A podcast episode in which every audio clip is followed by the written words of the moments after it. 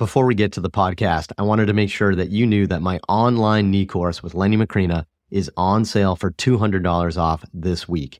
If you want to learn exactly how to evaluate and treat the knee, you're going to love our comprehensive course where we cover our clinical examination, exercise progressions, and specific information on ACL, meniscus, patellofemoral, articular cartilage, osteoarthritis, and so much more. Plus, you can earn a ton of CEU credit. The course is on sale this week for $200 off Head to mikereinold.com slash knee for more information and to sign up today. On this episode of the Ask Mike Reinold Show, we have the Internet Myth episode. We talk about icing, we talk about foam rolling, and we talk about static stretching and some of the myths on the internet right now. The Ask Mike Reinold Show. Helping people feel better, move better, and perform better.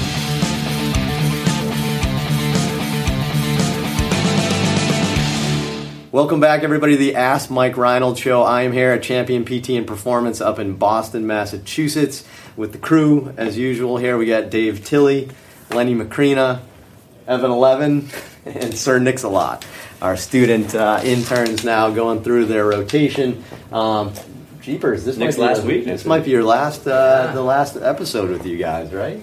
Might be. I'm still here too, yeah, June. You're gonna be around? Yeah, we'll see. We'll see. We're, hey, we don't date the episodes. Oh, yeah. June-ish, around there. we, don't, we never know when this will go live.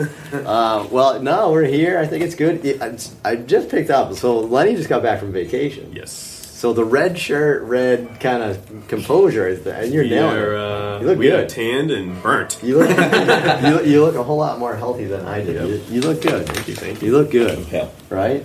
Yeah. What else you want to talk about in the intro? Anything? Mm. I want my chair back. yeah. I was wondering how long he's going to know this. I'm so uncomfortable in my stool. I'm just going to spin on this episode. I don't. Something doesn't feel right. All right, that's better. Tweak it. Awesome. All right, let's roll with some Questions? questions. What do we got, Evan? Everyone's sick of the banter. Question number one is from Jim Horn from Garden City, New York. He says, You touched upon icing briefly at the end of episode 22. I have colleagues who say they never use ice as a rehab modality with the claim that it actually slows the healing process. I believe that there's still an appropriate use for it in the clinic. What is your stance on icing? Do you guys ice?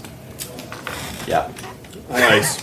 This is from I ice. I ice frequently. I ice. What, Yeah, are, I mean- what, what are they teaching you in school right now?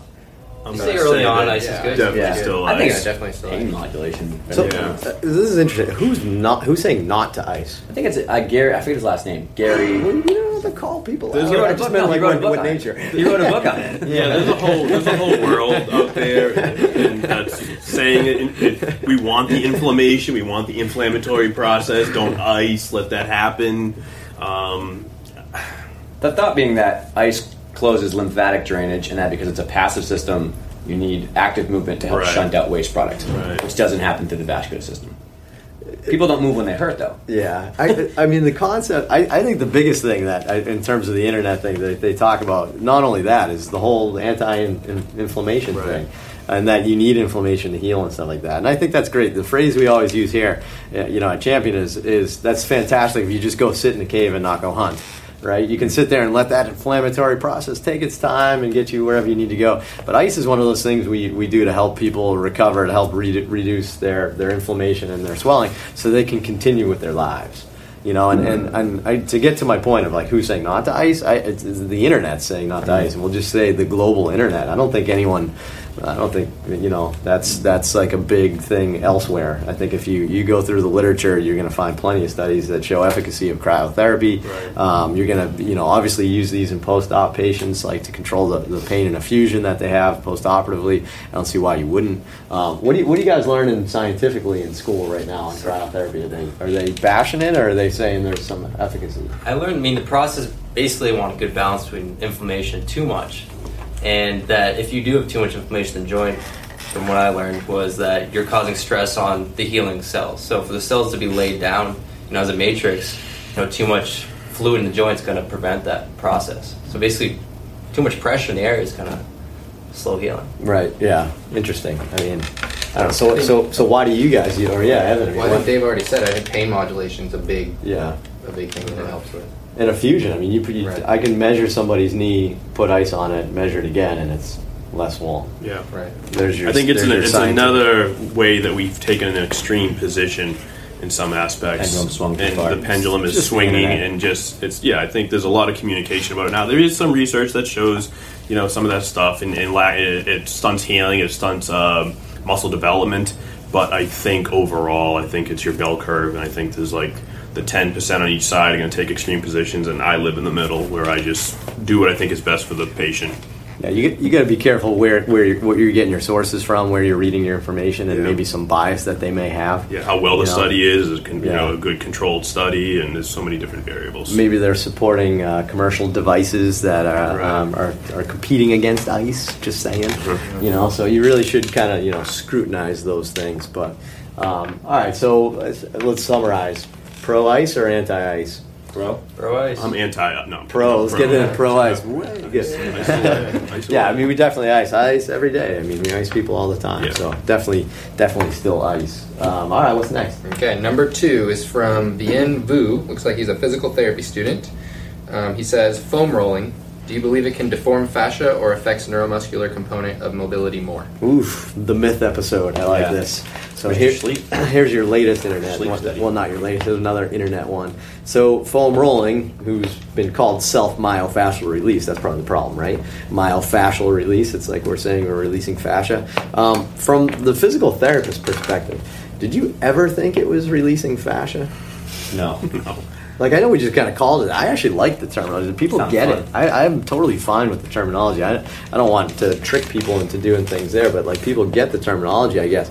I, I don't think anyone thinks we're deforming it, right? Have you ever thought that? I think some people do. I, we, I don't think we do. I think some people do, and I think especially um, your patients or clients probably do. And I think that's where you have to do a huge educational component. Because when I'm foam rolling somebody's quad or IT band, which I don't foam roll IT band really at all anyway, you know, people come in and say that they're doing that, and you got to tell them why they should or shouldn't do it. And I think it's, you know, I think that's of the educational component. You can't stress, you can't stretch out uh, fascial tissue. I mean, it's just like you need thousands of pounds of force to to Yeah. It's a lot. you know. I think you die if you have a thousand pounds on you. So- No, I- and I don't think it's not. It's not just. It's not just that. I think you also need duration. Yeah. Right. You need that, that Right. takes time. Um, Tom Myers from Anatomy Trains, who does a ton of fascial work, I think has been very prominent on the internet, saying that he doesn't think foam rolling, you know, does it. Or um, you'd, you'd probably have to do. I think he says you have to do foam rolling for like years to, to start to see any benefit in, in deformation of fascial tissue. Yeah. But, you know, scientifically, I don't think anyone really thought that was happening. I mean, that might have been anecdotal, or maybe from the layperson, Yeah, or yeah. maybe the fitness world kind of had that mis- misconception at one point. I don't think scientifically we ever did it. You ever thought of it that way? So the question is then, do you do you like it? Do you foam roll? Yeah. So you're pro foam roll. I'm pro foam roll. Why? I think that there's a good blood flow, you know, aspect to it, and like actually water content is a suggested theory of why it kind of helps. And then I think there's another kind of neural modulation theory that like it just like mm-hmm. you're super stiff and you're cranky, and just by doing some gentle foam rolling, you can relax things a little bit, get a little bit of a parasympathetic effect. Makes me feel better. Exactly. I mean, it's that simple. Why? Yeah, Yeah, why? I don't Yeah. know why. Just half the things that I do in PT, I don't know necessarily know why. We, as much as we think we know science, we don't think we really know why, and it just makes me and uh, the clients that I'm working with they feel better after a workout session. I'm like, all right, let's continue with that. If it doesn't make you feel better, let's not waste your time. Yeah. You know. I think it really comes down to where you get it's the same question for where you're getting your information. Because if you look at Chris Beardsley has an awesome review on everything that's current. Yeah. And there's so many competitive theories about what we think is going on. You know what I mean? And so it's like if all the top people are ha- just combating theories in different exchanges, like one thing is probably not definitely happening. It's like Yeah. a lot of stuff going on. Yeah. So Yeah, agree. Yeah, no, that makes sense. It's you know, it's it, it- there's plenty of research studies that show that people feel better afterwards. There's perceived improvement in symptoms and, and discomfort afterwards. There's also plenty of research that shows that you recover better and then you get more out of your next workout. Your next workout. By doing that, so I, I, I'm on totally on board with the neuromodulation modulation of pain and all those things. But I, there's there's probably even something else we don't even fully understand. Absolutely. If that makes five sense. years from now, we'll be like, whoa, never even thought of that. Yeah. So awesome. All right, let's do uh, let's do one more. Okay, number three. Nick from Dallas asks, "What are your thoughts, opinions on static stretching, and do you implement it into your programs, particularly with patients with tissue extensibility dysfunctions?" Second part. Many are saying it's bad for you. If so, what type of protocols, duration, and frequency do you like to use? I mean, I'll we do. This is like a big gymnastics, I guess, issue. Right? Should we static stretch? Should we dynamically stretch? Should we? And it links directly to the conversation that we just had about theories, what we think is working, and I guess another competitive misunderstanding is that people think that one bout of static stretching is truly increasing muscle length, which maybe there's some studies that show some passive stiffness reduces temporarily, but again, we're, we're thinking now it's more of like a, a parasympathetic effect, and you're getting a stretch reflex to alter a little bit, which allows you a temporary change that you can use elsewhere. Now, that being said, there's also some benefits of post-workout static stretching to help enhance your recovery, to help get some growth mm-hmm. factor, you know, movement like that. So, is one better than the other? I don't know. There's studies that say performance gains are dropped, but that was in a study of like a very heavy max lift after static stretching. There's another study that says that once you dynamically warm up after static, it goes away. It's like there's so many different thoughts. I don't think one is wrong, one is great. I agree. Yeah, I, the more research that comes out, I think it's that it's quite overplayed that static stretching is bad for you, Right. and Pendulum that swung again. and, and, and that right. Well, it's not that. Yeah, I guess it is that the pendulum keeps swinging. It's that the internet just tends to sensationalize everything. Everyone wants to get their point across very excessively. Yeah. Like I guess that's how you get your point across nowadays. Is you go on one side of the spectrum and you become crazy. The problem is, is we kind of keep changing our minds. We keep doing this, but there's plenty of research that shows there's static stretching is fine and you can you can implement it. It's not going to decrease performance. Those types of things. Um, I will say I probably um, recommend people stretch less, more and more every day because I think people are overstretching hypermobile joints and they're torquing their joints versus stretching muscles. So you ever seen that like super loose person that, that still wants to stretch their hamstring and like way over their head and you're like, hey, you're not you're not tight. You should probably stop overstretching. Um, they're the person that likes that little mechanoreceptor sensation that they're giving themselves, that stimulus, and they're doing that because they, they feel better initially, but over time that's going to make them worse. I, You know, I agree. And I, I was when the question was asked, I thought to myself, I don't really do a lot of static stretching anymore. It's, I've gotten away from it just in general. Yeah. Um, it's more foam rolling. It's more dynamic type stuff. Um, you know, the perception that you have tight hamstrings and low back pain, I think, may exist a little, but I don't, don't think it's as, as prevalent as we thought it was. So I don't. I'm not doing as much of that stuff just in general anyway. It's just getting people moving, and um, I think that t- tends to enhance things. I think with all of it, I, we always teach a lot of the young athletes and people that come that consistency is probably more important than intensity.